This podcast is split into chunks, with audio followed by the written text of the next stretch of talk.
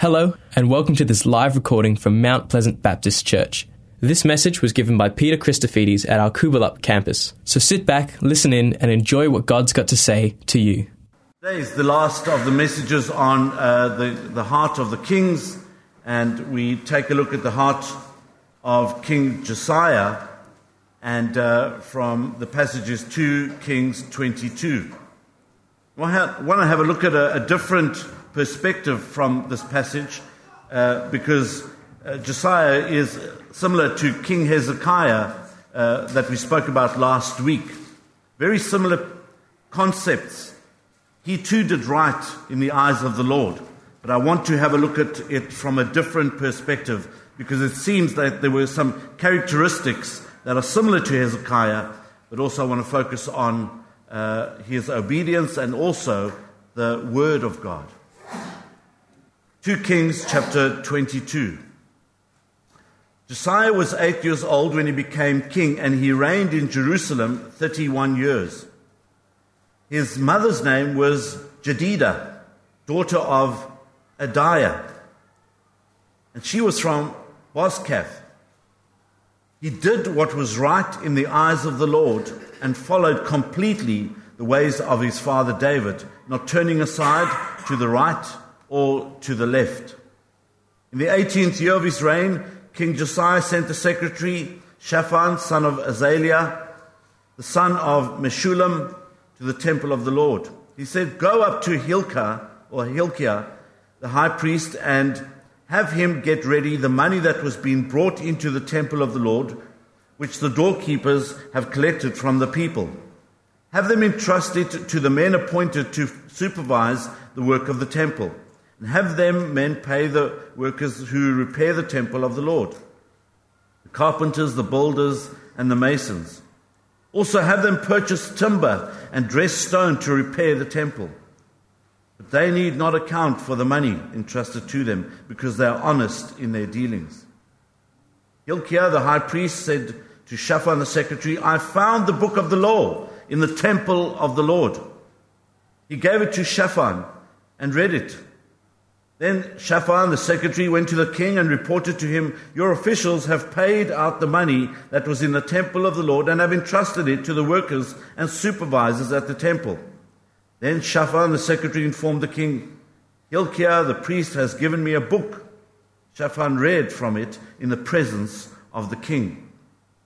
When the king heard the words of the book of the law, he tore his robes. He gave these orders to Hilkiah, the priest Ahikam, the son of Shaphan, Achbor, the son of all those people there, and the king's attendant. And these were the orders, verse 13 Go and inquire of the Lord for me and for the people, for all Judah, about what is written in this book that has been found. Great is the Lord's anger that burns against us because those who have gone before us have not obeyed the words of this book. They have not acted in accordance with all that is written there concerning us. Hilkiah the priest, Ahikam, Achbor, Shaphan, and Asaiah went to speak to the prophet Huldah and was on the wife of Shallum, son of, and all those people, and kept uh, the keep of the water. She lived in Jerusalem in the new quarter. She said to them, What, or this is what the Lord said. This is what the Lord, the God of Israel, says. Tell the man who sent you to me, this is what the Lord says I'm going to bring disaster on this place and its people, according to everything written in the book the king of Judah has read. Because they have forsaken and burned incense to other gods, and aroused my anger by all the idols their hands have made. My anger will burn against the place and will not be quenched. Tell the king of Judah who sent you to inquire of the Lord, this is what the Lord, the God of Israel, says concerning the words you heard. Because your heart was responsive, you've humbled yourself before the Lord when you heard what I have spoken against the place and its people, that they would become a curse and be laid waste. And because you tore your robes and wept in my presence, I also have heard you, declares the Lord. Therefore, I will gather you to your ancestors, and you'll be buried in peace. Your eyes will not see all the disaster I'm going to bring on this place. So they took her answer back to the king. It's interesting to note that King Hezekiah is very similar to King Josiah that we focus on today. And there are some, some beautiful characteristics, positive characteristics about Josiah that you and I can learn from. We begin to see, firstly, the obedience of this king. It says in verse 2 He did that which was right in the sight of the Lord. And that word right is the Hebrew word yashar, which means he did that which was straight. He did that which was pleasing and upright in the sight of the Lord. He was not a man to be popular among the people for the sake of popularity. He did what was right in the sight of God. The word sight there is a beautiful Hebrew word, the word ayin, which means he, he did what was right in the, the, the, the very source of creation. Ayin means fountain. You don't always know where the water comes from in the fountain, but you know, but he was able to say, I know where my source is. And he did what was right in the eyes of not the people, but in the source. And that is God. He discovered this amazing book of the law, and he was moved with conviction He's, he was moved because that he realized that he, being a king, should have led the people on the right path, but he slowly allowed them to go a little bit wrong. But he pulled them back and said, We need to do right in the sight of God. And God blessed them. You often feel, oh Lord, you know what's going on? The wicked are prospering, and us who are faithful to God uh, and faithful to you, Lord. What's going on? We're not doing as well as they are doing. But rest assured this morning that God is faithful to those who are faithful. And if you're a mother and you're praying for your child, it talks about this. Remember, it said in, in verse 1, in fact, his mother's name was Jedidah, daughter of Adaiah. I mentioned this last week. If you're praying for your child, know that God hears your prayers. They're not going out in vain. Remain faithful to doing that. He was moved by conviction and he brought his people back to the things of God because he realized that he'd allowed them to worship other gods. Folk, the worship of other gods is like having covenant with them. And he realized that that was wrong. But he put obedience in action by realizing what is taking place. But then in verse 11 we read, It came to pass when the king had heard the words of the book of the law that he rent his clothes. He was disappointed, but he put in action what needs to be put in action. There was obedience, but there also obedience in his mind because he was disappointed. And I believe that if there's disappointment or conviction in our own hearts first, and we put that right, then we can begin to spread like a fire to those around us. The spark needs to start in our own hearts, though. It started in King Josiah's heart. There was obedience in action, obedience in mind, but also obedience of heart. Because of what he'd experienced and the conviction he, it says he tore his clothes. He tore his clothes. The word tore there means he, he cut them out. And those days, it was a sign of, of outward appearance of what was going on in the heart. When you were disappointed, you tore, you, you, you, you cut your clothes apart. Not, oh, I need to sew one or two buttons back on. No, you could not use those clothes again. Though, because of what was going on in the heart, there was this outward demonstration of the inward conviction in his heart. And friends, where does that come from? The book of the law. And if revival is going to take place in our families and in our lives, it begins with a spark in our own hearts. If You look at that next diagram there, you see that the heart is changed by faith. Depends what you put your faith in, that's what will determine how you live. You see, the one that you're planted in will determine the fruit that you bear. If you plant it in the things of the world, you'll bear the fruit of the world. But if you plant it in the spiritual matters and abiding by the book of the law, also called the Bible for you and for me today, the Word of God will bear the fruit of the Spirit. It says In Romans 10 17, so then faith cometh by hearing. I love the King James understanding. It sounds better than the other ones. So then faith cometh by hearing, and hearing by the word of God. That word by, two little letters, but it's the Greek word ek or exit. As you leave this building today, you'll see a sign that says exit, out, out. God forbid there's a problem, there's exit signs, and we go out that way. Well, faith comes out of hearing, and hearing by the word of God. There are two words for word in the Greek. The one is logos, which speaks about the Lord Jesus Christ.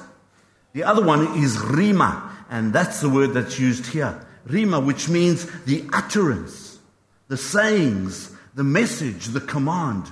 And so faith comes out of hearing. And where does hearing come from? Well, from the utterance, from the sayings, from the message, from the commands of God. Simple, but so profound. So, as you read this book, hopefully there is obedience. Obedience in action, obedience in mind, and obedience in heart. Well, how does one gain some of those beautiful characteristics? I think, firstly, through hearing God's word. Through hearing God's word. It's the easiest of the, the spiritual disciplines because it's simply hearing it. And I call it a discipline because there are so many other things that can distract us. And we can be led astray and not even hear the word of God. Many, many distractions. So merely listening to God inspired words is not the point. The purpose of that is that we take the Bible in and it becomes part of us. Because that will lead to a change of heart, a change of mind, and there'll be obedience in action. And what's the purpose of this? Well, godliness. So we can be like Christ. So it's part of us. Just as anybody will grow from physical food, as you can see, so we need spiritual food so our spirits can grow in the things of God and we become one with Him. So, the ongoing worship, and worship is not what takes place before the pastor preaches. That's beautiful praise. Worship is my lifestyle. And so the ongoing worship of God cannot be separated from the Word of God. How do we uh, try and live lives that are pleasing to God, but we lack the power that comes from the Word of God? And so, hearing, for starters, is important. Secondly, reading God's Word. Reading God's Word.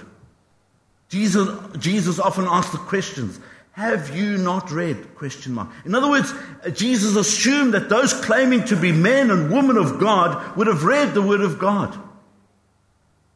They would have known what the Word of God said. They didn't have the full Old Testament, perhaps, the way you and I do, and the New Testament, but they would have read. Young men would have memorized the Pentateuch, the first five books of the Old Testament. They would have known. And so when Jesus interacted with people, he would have they would have known what he was talking about. And so it goes without saying that if you're a man or woman of God, that you read the Word of God. And can I say this? And we lack in biblical literacy. We excel in other areas, but we don't know our Bibles too well. That comes by reading and hearing God's Word. So let me give you three simple practical steps. Number one, find the time. Find the time. It takes 20 minutes to read the book of Galatians. Probably 20 minutes for Ephesians, another 20 for Colossians and Philippians as well. 20 minutes each. And I don't think we do that with all due respect. But if we can spend five minutes in reading God's Word, that's five minutes more than we might be doing now. Faith cometh by hearing, and hearing by the word of God. It's easy to make people feel guilty about this topic. Are you praying enough? Are you reading your Bible enough? Are you giving enough? We can never do enough of that. But if we don't have five minutes to read the Word of God, then perhaps we are busier than God intended us to be. And it's not just saying, well, this is where the Lord led me today. no, that's where your fingers led you today. But as you can perhaps, secondly, take a bit of a Bible reading plan if you want to. Or if you are really struggling to read the Word of God, then perhaps read a psalm a day. There are 150 psalms. Read a psalm a day, and if you've got a bit more time, maybe a proverb a day. There are 31 proverbs. 30 for every day of the month, and the, every second month, 31. There's even one for the extra day of the month.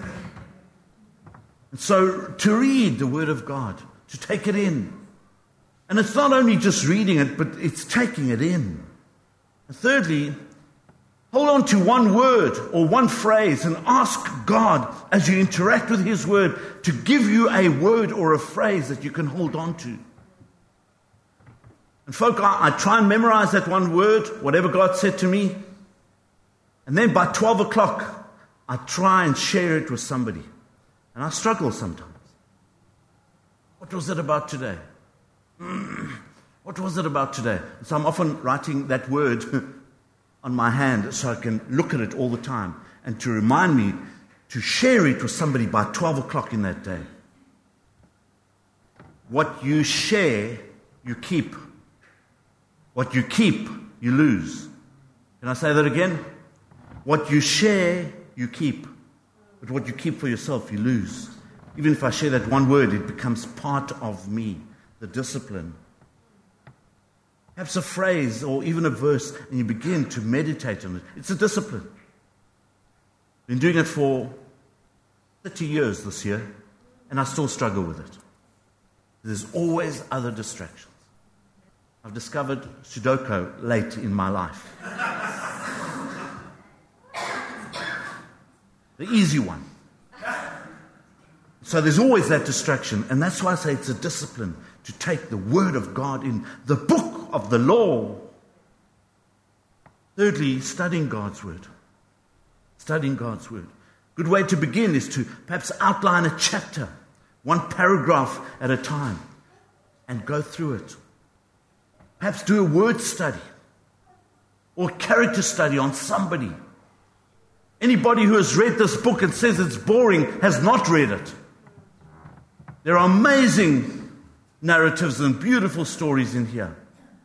Folk, if we're going to grow in the things of God, we need to read it and take it in. Yes, and sometimes it tastes like dry Weet-Bix, but the more you take it in, the sweeter it gets. And it's good for us. Weet-Bix is not the most tastiest thing on its own, being dry. But you know what? As you take it in, and you know, th- there's some differences. And, and you can add a bit of honey and milk and whatever it is, it's good for you. It's good for you. So perhaps a psalm. Start off with a psalm, a character study, or, or some topic or book study. And never let a feeling of inadequacy keep you from the delight of learning the beautiful treasures in your own life. If you were to go for or had to make a choice between two jobs, you wouldn't take out a coin and flip it and say, heads, I'm going to this one, tails, I'm going to this one. You flip it, oh, it's this one. That's not really the one I wanted, I want this one. Lord, get it right second time, and you flip it. No. You look, you open this book that you might have read a certain chapter many, many times, and God reveals Himself to you. As you seek him, you will find him. This is the worst illustration I'm about to give you, but let me give it anyway. We never grew up on Where's Wally books. But when we got to Darwin, and Michael was a little guy, we went to the library and got Where's Wally books, and his mom and dad enjoyed it way more than he did. But if you look hard enough, you'll find where Wally is If you look hard enough, you'll find where Jesus is. Get my point? You're looking for an answer. God will never, never disappoint us. Last week we said that which father whose child asks him for bread will give him a stone. That's not my God. A father will not be so hard and callous to give a hungry child a stone instead of bread. He'll give him all his food, never mind just his bread. And that's the God that you and I serve. Because we've misunderstood who God is, read this book and you'll see the most loving God. The most loving God. That doesn't mean He doesn't discipline us. He loves us so much that it, it's part of the growing process to say, hey, mate, you're going to lose your teeth if you carry on that way. You need to come this way or that way because you're missing it. Thy word is a lamp unto my feet and a light to my pathway. Give it a go. Give it a go. It will never disappoint you. It's the word of God. Finally, in closing, memorizing God's word. I know this is hard. I know this is hard. But as you slowly memorize a couple of words, they empower you for life. It gives you that spiritual power to be able to live a life pleasing to God. It strengthens your faith and my faith to be able to do what God has called us to do. And then, when they, we might find ourselves in a situation where we, we can witness for God, we know what His Word says because it's become part of us. We're able to offer a bit of counsel, a bit of not knowledge, because that you can get off the internet, but of wisdom that comes from the Word of God. It changed King Hezekiah, King Josiah. I pray changes us. It's a means of God's guidance. Not the horoscope, not how to improve your way uh, and pop psychology. No, this book, it's the power of God. It stimulates mod- uh, meditation where we're able to come and, and focus and meditate on what He has called us to meditate on. And we can review it every day of our lives. God, what are you saying to me? Where do you want me to go? Not for the purpose of success, for the purpose of godliness.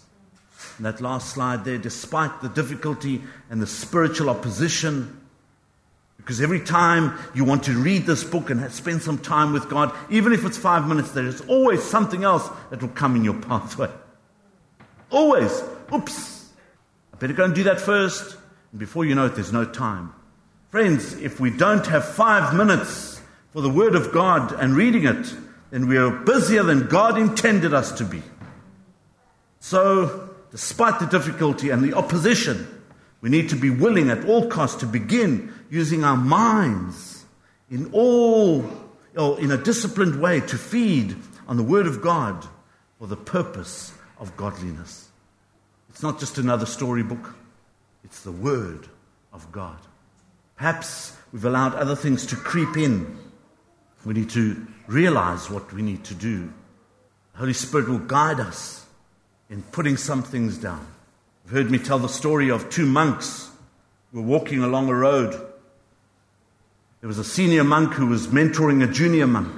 And as they went to go and cross this river, they saw a lady trying to cross. And each time she tried to cross, the current would take her and bring her back to the side, and she wasn't able to cross. So she walked a bit further up, tried again. And it happened a few times. Eventually, the senior monk picked her up and he carried her and he put her down on the other side and they carried on walking. After four hours, the junior monk said, Stop, sir, please. You know that in our faith we're not allowed to touch another woman. Why did you pick her up and carry her across the river? And the senior monk said, I put her down four hours ago. Why are you still carrying her? Get the point? There are many things that we are carrying that we need to lay down. I suggest lay them down at the foot of the cross and start getting power from the Word of God by His Holy Spirit so we can live lives, the purpose of godliness. Let's pray together. Father, we thank you for your word to our hearts. Thank you, Lord, that we need your strength, we need your power to be able to do what you've called us to do. Lord, we want to acknowledge that we can never do it in our own strength, in our own power, but only by your Holy Spirit. Lord, convict us.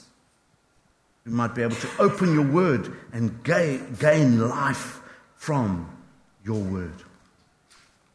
Help us to do this, Lord, we pray. In Jesus' precious name. Amen. We hope you enjoyed this message from Mount Pleasant Baptist Church. If you'd like to talk to someone about what you've heard today, then you can contact the team at Mount Pleasant Baptist Church by calling the office during office hours on 9329 1777. Thanks for joining us. We look forward to your company again soon. God bless.